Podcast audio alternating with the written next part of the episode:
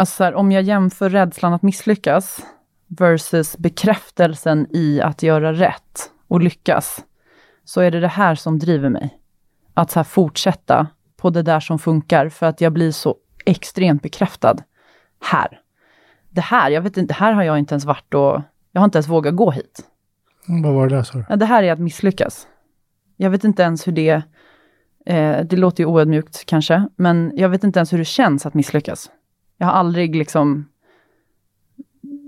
tillåtit mig att testa. Alltså jag har alltid varit på territorium där jag har känt så här, det här kan jag bemästra, eller det här kan jag. Så Mm. att jag när den Då är där... frågan, är det territorier där du har makt Mm. eller kontroll?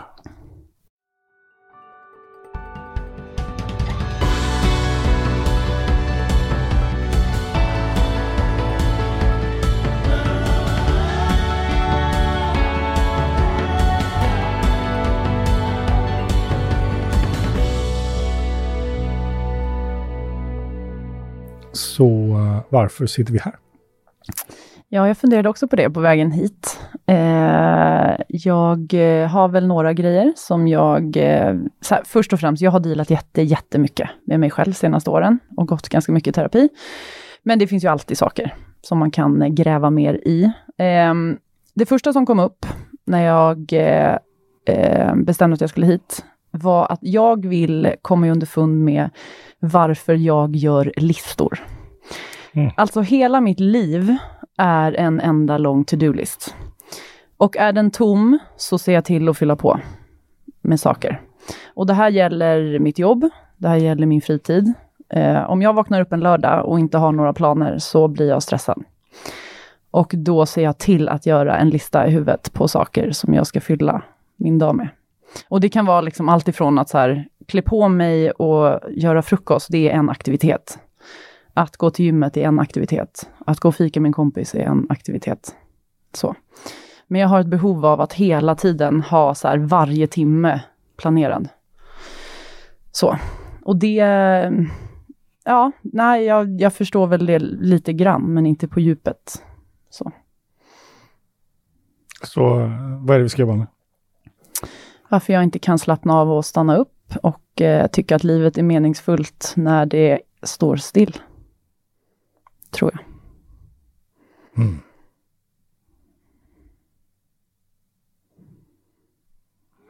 Och hela din uppenbarelse nu vittnar ju om att du vet ju vad du pratar om. Mm. Hyfsat. Så var Jag tror det. problemet, Så var problemet Jessica. Att jag inte, jag landar inte i att, eh, alltså så här, jag vinner mer på att köra på som jag gör nu. Eh, vilket gör att motivationen att göra något åt det är inte tillräckligt stark.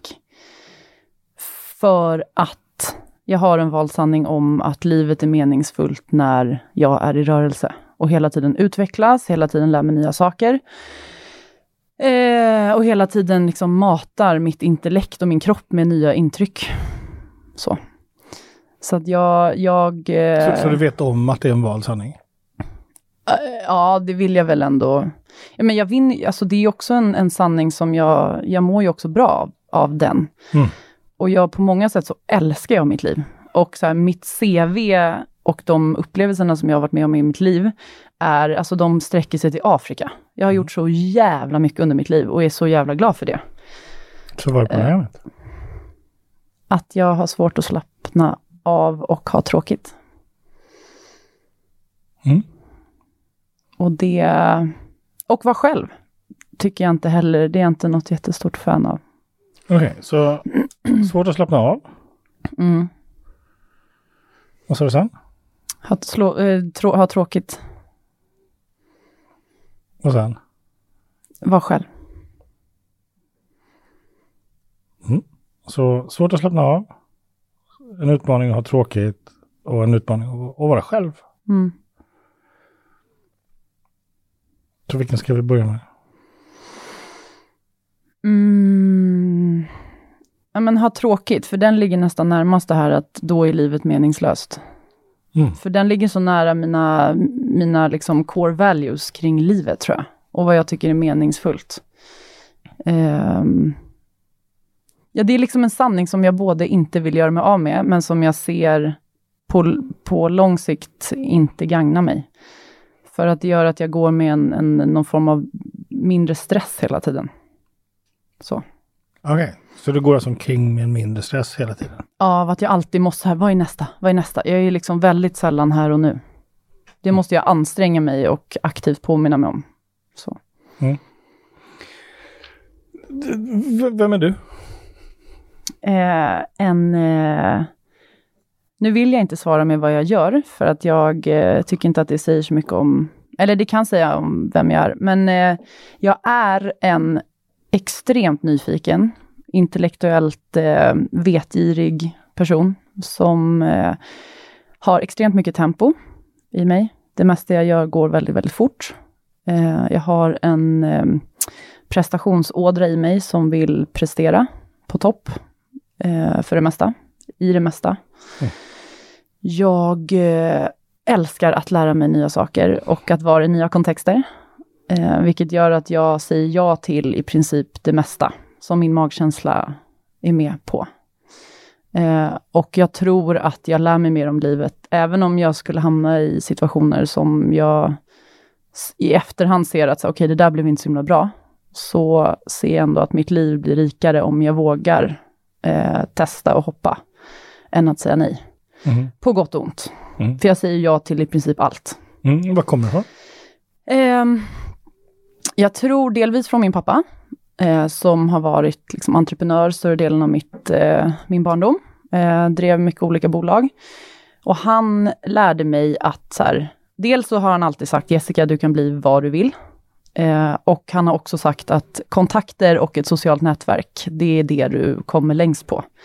Så prioritera det i ditt liv.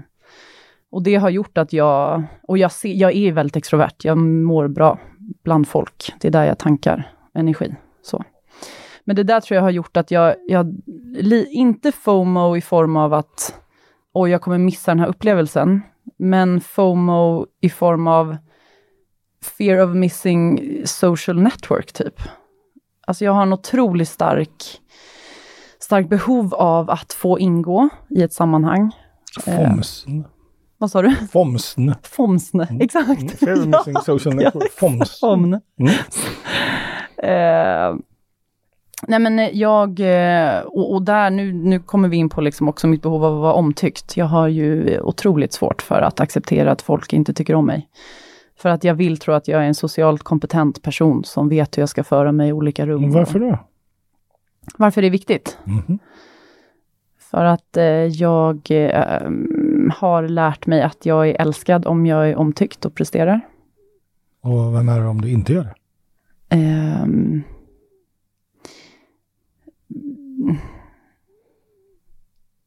Ja, då kommer vi till det här då med, igen, meningen med livet. Att om jag är själv och inte är en social varelse, vem är jag då?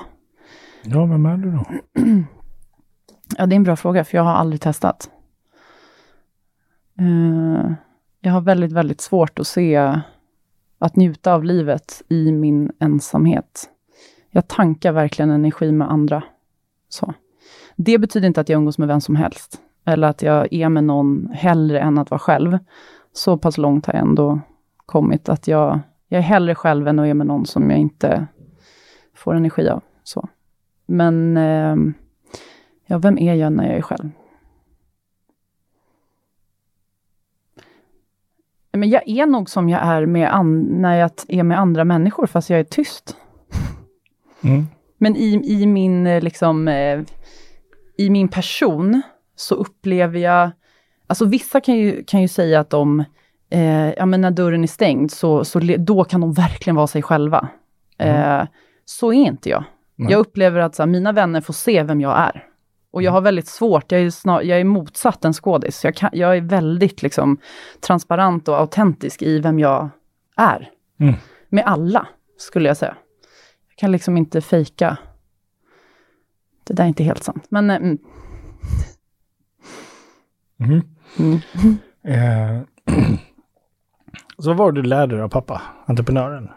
Mm, att socialt nätverk och kontakter mm. är väldigt, väldigt viktigt, att man kommer långt på det. Mm. Och att jag kan bli vad jag vill, för att mm. han alltid har sagt att jag är bäst.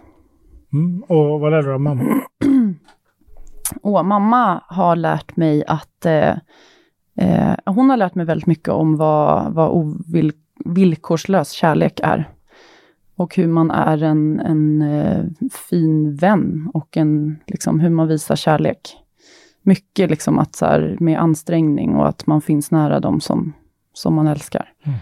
Hon har varit den som jag har kunnat ringa liksom, när som helst och hon kommer alltid. Så hon har nog gett dem de mjuka värdena mycket, skulle jag säga. Eh, du, du har pluggat till, till terapeut, har jag fattat det som. Ja. Ehm, eh, alltså vad, vad var startskottet för intresset för det? Jag, eh, att jag själv mådde så jävla dåligt. Jag har haft depressioner till och från sedan jag var 14. Eh, och eh, eh, ångest. Och eh, 2014 tror jag att det var, så mådde jag piss, piss, piss. Då var jag verkligen på botten. Och då, så pass att jag inte ville leva. Och då eh, hamnade jag på ett ställe som heter WeMind i Stockholm, där jag fick eh, träffa både en psykiatriker och en psykolog. Och då fick jag diagnosen depression och GAD, alltså generaliserat ångestsyndrom. Och jag började gå i KBT. Mm. Och den KBTn eh, hjälpte mig väldigt mycket. Och då kom jag fram till att jag också ville bli terapeut och hjälpa andra. För att det gick upp för mig hur lite hjälp jag hade fått när jag var ung. Eh, och det blev en, en insikt i att så här, fan vad folk mår dåligt i onödan. Mm. För att de inte får hjälp. Mm. Så. Så vad var problemet när du var 14? Mm. När jag var 14, nej, ja, när jag var 14, när jag var ung, alltså det första första. Mm. Ehm, vad var problemet då? Alltså gud, jag har ju... Det är så intressant med så här, när folk frågar om ens barndom, att så här, men hur var du när du var barn? Jag, min upplevelse är att jag föddes vuxen och alltid har varit vuxen. Mm. Och att ju äldre jag blev, ju större blev mina tankar kring livet. Och ja, men mycket existentiell ångest skulle jag säga att jag har haft väldigt, väldigt tidigt. Så här, vad är meningen med livet och vad vill jag och vem är jag? Mm. Ehm, men när jag var 14, ja men det var väl gymnas, högstadiet. Eh, jag tror så här, generella problem som de flesta tonåringar har av att så här, man vill passa in, man vill vara cool, man vill vara snygg. Och samtidigt var jag plugghäst av rang, skulle ha MVG i allt. Mm. Och samtidigt var på alla fester. Eh, och jag var väl så här, jag har aldrig varit mobbad, jag har aldrig haft liksom, problem i skolan. Men jag var väl så här medelmått populär, typ. Ehm, men jag minns att jag hade, jag hade två killkompisar i högstadiet, i åttan, nian. Och de, de upptäckte ganska tidigt att jag var ganska verbal. Och tyckte om liksom, att prata och diskutera. Och det där utnyttjade de lite. Eh, och de, det ledde till att de ofta munhöggs. Och kunde gå på mig verbalt. Mm. Vilket de fattade inte då, hur jobbigt jag tyckte att det var. Men jag stod och bara skrek inombords av att så här, sluta, sluta, utmana mig, för jag vet inte vad jag ska säga. Mm. Så det där, där startade någon form av sådär, oj shit Jessica vad du måste vara verbalt stark. Och alltid ha svar på tal, eh, för det är ditt vapen. Mm. Någonstans är det så här, kommunikation och ord har verkligen blivit mitt vapen. Så att så här, om du skulle ställa mig en fråga som jag, där jag skulle säga jag vet inte, så det tar lite emot. För att jag är så van att liksom, eh, det är så jag överlever, typ. Att jag försvarar mig med ord. Därför är jag bra på att prata. Eh, syskon? Eh, en lilla syster som är två år yngre och sen två sladdis små syskon som är nio och sex. Så fyra. Yes. Du är äldst. Mm. Hur, hur tydligt är det? Du? Tydligt. Ja. Eller har varit väldigt tydligt. Mm. Mm. Så det är inte tydligt längre menar jag? Eh, inte lika i familjekonstellationen skulle jag inte säga. Nej. okej. Mm. Eh, nej, om du skulle se på vår familj nu på en så här klassisk julafton så skulle du nog inte spontant tänka oj, hon måste vara stora syster. Men för tio år sedan skulle du se det direkt, Mm. utan ens gå in i huset. Okej. Mm. Så vad skulle jag säga då? Då skulle du säga oj, där är stora systern som är typ eh, hemmafru. För mina föräldrar skilde sig när jag var åtta. Mm. Så att jag var, blev väl hemmafru hos pappa och tog hand om min syster väldigt mycket, för att hon eh, tog ganska hårt på skilsmässan. Och jag gjorde inte det, för att jag tyckte att det var fantastiskt att få två rum. Nu tror inte du mig. Jag har inte sagt Nej, någonting. nej okej. Nej. Eh, eh, så, så hur tog du skilsmässan? Ja, men, eh, jag har fått frågan så himla många gånger under de terapierna som jag har gått i under året. Och många har väl haft en, val, eller en, en teori om att så här, men om du var åtta år när dina föräldrar skilde sig, då, måste, då borde du ha tagit det hårt. Men helt ärligt, alltså mina föräldrar var, eh, dels har de aldrig bråkat inför mig och min syrra. Eh, de fortsatte vara vänner efter skilsmässan och är det än idag. Så varför skilde de sig? För att de slutade vara kära. Och de sa att så här, det, vi vill vara förebilder för er och det är bättre att vi är vänner om vi snarare känner oss som syskon än som ett kärlekspar. Så, så varför tog du hand om syster? Hon tyckte att det var jätte, jättejobbigt med skilsmässan, för att hon var så himla, himla familjefokuserad på ett annat sätt än vad jag var. Jag hade mer fokus på mina vänner och skola, skulle jag säga. Och hon var mycket mer så här, kärnfamilj så. Så att hon tyckte att det var fruktansvärt att vi fyra splittrades. Liksom. Ehm, och sen, så, så varför tog du hand om henne? Eh, för att hon, eh, hon nådde inte ut lika mycket till pappa och mamma som hon gjorde till mig. Och hon och jag flyttade, vi bodde liksom en vecka var hos mamma och pappa. Så att, Mm, så ni två var alltid tillsammans? ja. Mm. Och vi gick i samma skola, hon var väldigt blyg när hon var liten, väldigt introvert så.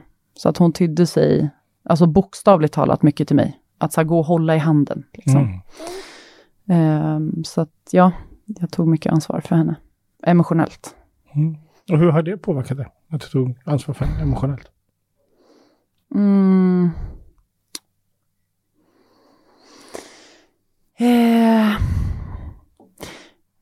jag tror att eh, jag har svårt för att släppa kontrollen och låta någon annan ta hand om mig. Ehm, jag vet i princip inte hur det känns. Att släppa, att, att känna mig jag gillar inte det ordet, men det är ändå det som kommer till mig, att känna mig underlägsen. För jag har känt mig överlägsen när jag tar hand om. Eh, och för mig, vet, ja, det var det ordet som kom upp, jag vet inte varför, men det, det finns någonting underlägset i att vara den som eh, någon tar hand om. Okej. Så att ifall, ifall någon skulle ta hand om dig så skulle du bli underlägsen? Mm. Och då, då ger inte jag dig något av värde. Det är, Mm, hur menar du? att ehm, jag, jag har en annan valsanning om att alla människor jag träffar och alla möten, att jag vill ge någonting av värde till dig. Det kan vara allt ifrån att jag får dig att skratta eller får dig att le, eh, att eh, du känner dig sedd, att jag ger dig någon form av eh, eh, inspiration eller tankeställare eller råd eller någonting som gör att när du och jag säger hej då, så, så vill jag ändå att du ska känna att så här, åh, det där mötet gav mig någonting. Mm, vad vill du känna? Ehm. ja, det är ju senaste året, åren, två åren, som jag har insett att så här, men vad vill jag ha ut av möten då? Mm. Jag vill ju ha ut, jag vill ju ha ut samma som det jag vill ge till andra. Jag vill också att Och hur, och hur bra är du på att ta emot? Mm.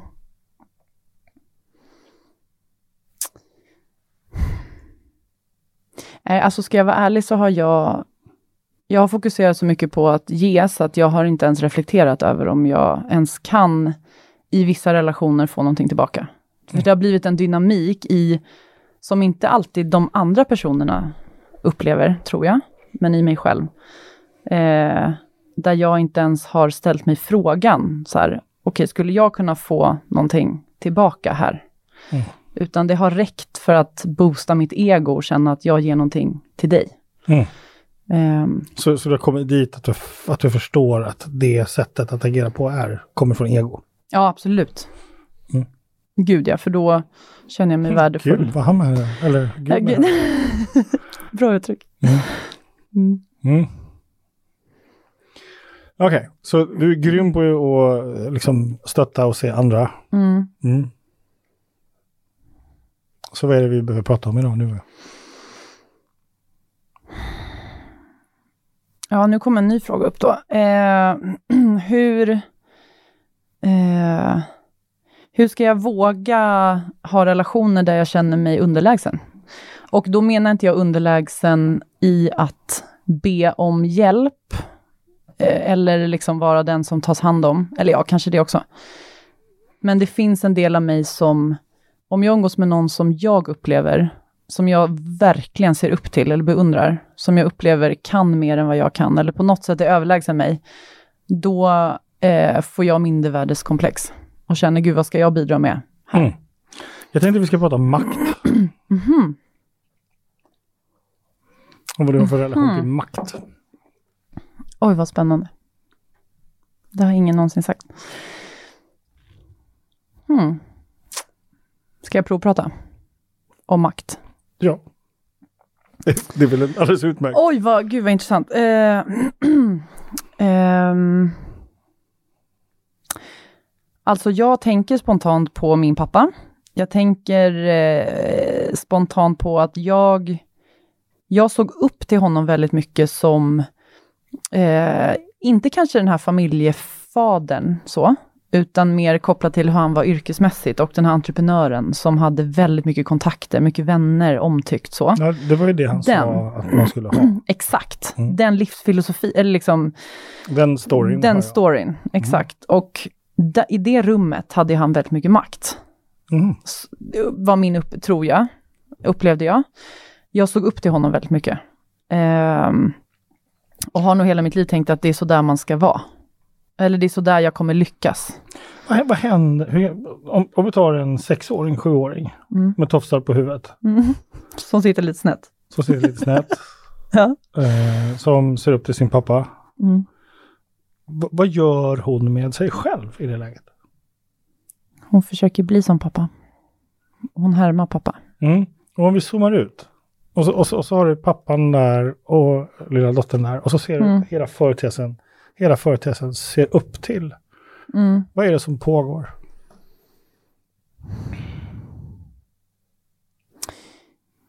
Jag ser framför mig hur den här eh, sjuåriga flickan står och eh, tittar på pappa och säger eh, Pappa, duger jag när jag...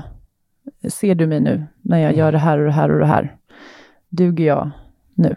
Mm. Nu när jag försöker vara lik dig? Typ. Och vad sa han då?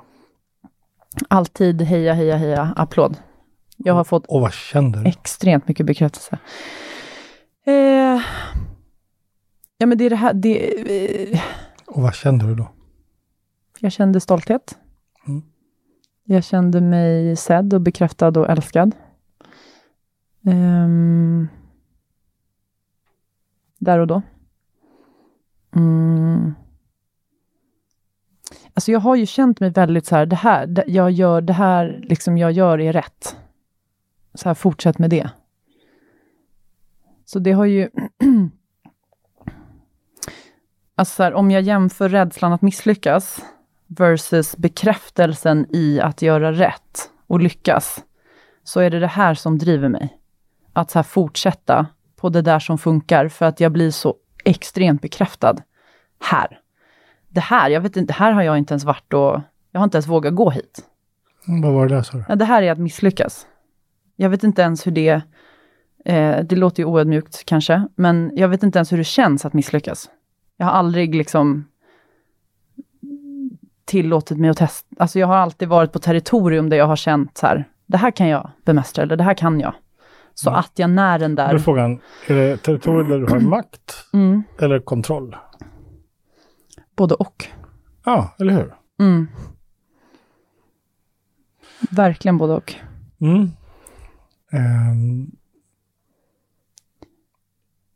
Alltså du Mm. kan ju massa saker och då tänker jag så här, eh, anpassning, har du koll på det? Mm. Eh, Alltså ord... Ja, men kör, säg vad du tänker. Eh, Teorin om man tittar på transaktionsanalys eh, som, som är ett område som är pre-KBT tror jag. ehm, så finns det en idé om, uh, Erik Börn heter han, han tittar Mm. på perspektivet förälder, vuxen, barn.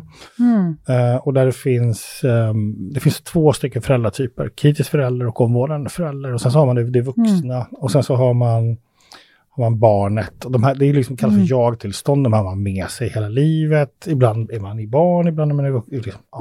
Mm, just det. och, och barnet består av två delar. Å ena sidan Mm. det fria barnet, eh, som, som eh, kalv på grönbete utan staket, typ. Och sen så har du det anpassade barnet Mm. som, som, som gör för att uppnå någonting. Mm. Det vill säga anpassning, man gör det för att slippa Mm. kritik och Just för att det. få omvårdnad. Så länge jag gör på ett visst sätt så Mm. är det så liksom synonymt med att nu kommer jag slippa kritik och få omvårdnad.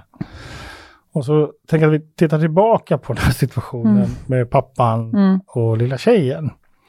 Då tänker jag så här, hur mycket av det, det här är det som den här tjejen behöver? Behöver hon, alltså jag, jag menar att vi provtänker och reflekterar Mm. kring det. När hon står där sju år gammal med sina tofsar och liksom tittar på pappa, ser upp till pappa. Vad är det hon behöver i den sekunden? Är det att få den här Mm. bekräftelsen eller har hon ett annat behov? Eh, hon har definitivt ett eh, annat behov också. Mm. Eller hon har, det, det finns ett jätteviktigt behov som eh, inte blev tillfredsställt alls under min barndom, skulle jag säga. Eh, och det är att, så här, när fick Jessica vara bara barn? När fick hon eh, liksom inte ta ansvar, inte vara duktig, inte vara mogen, eh, inte eh, ta ansvar för sin syrra eller ta hand om eller eh, vara den som lärarna kom till för att det var någon som var mobbad i klassen så, som Jessica skulle, du vet, ja, Ta hand så, om. ta hand om. Eh, så det finns absolut en liten tjej som bara står och bara, hallå, när ska jag slippa vara vuxen, typ? När ska någon bara ta hand om mig och låta mig vara liten, typ? Och uppmuntra mig att vara busig och inte vara så himla eh, Rädd fel. Ja, exakt. För jag var väldigt busig när jag var liten på dagis. Mm. Men det försvann när jag började skolan. Mm. Jag minns liksom det skiftet i att så här, jag har en busighet i mig som, som liksom, jag inte blev uppmuntrad då. Eh, och istället blev jag väldigt, väldigt uppmuntrad för att jag var duktig. Ja, för jag tänker, det- jag, jag tycker det låter som anpassning ibland när du pratar, och framförallt eftersom makt och kontroll är en del Mm. av hela parametern. Och, då, och, jag, och jag tänker... ehm, vad spännande det blev. Mm.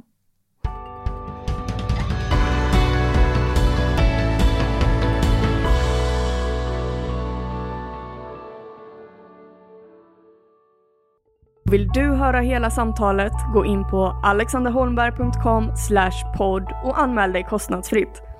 Vill du gå i coaching hos Alexander så bokar du på alexanderholmberg.com coaching. Den här podden produceras av Knutfabriken och vill du ha hjälp med att starta en podcast, hör av dig till knutfabriken.se och skicka en förfrågan.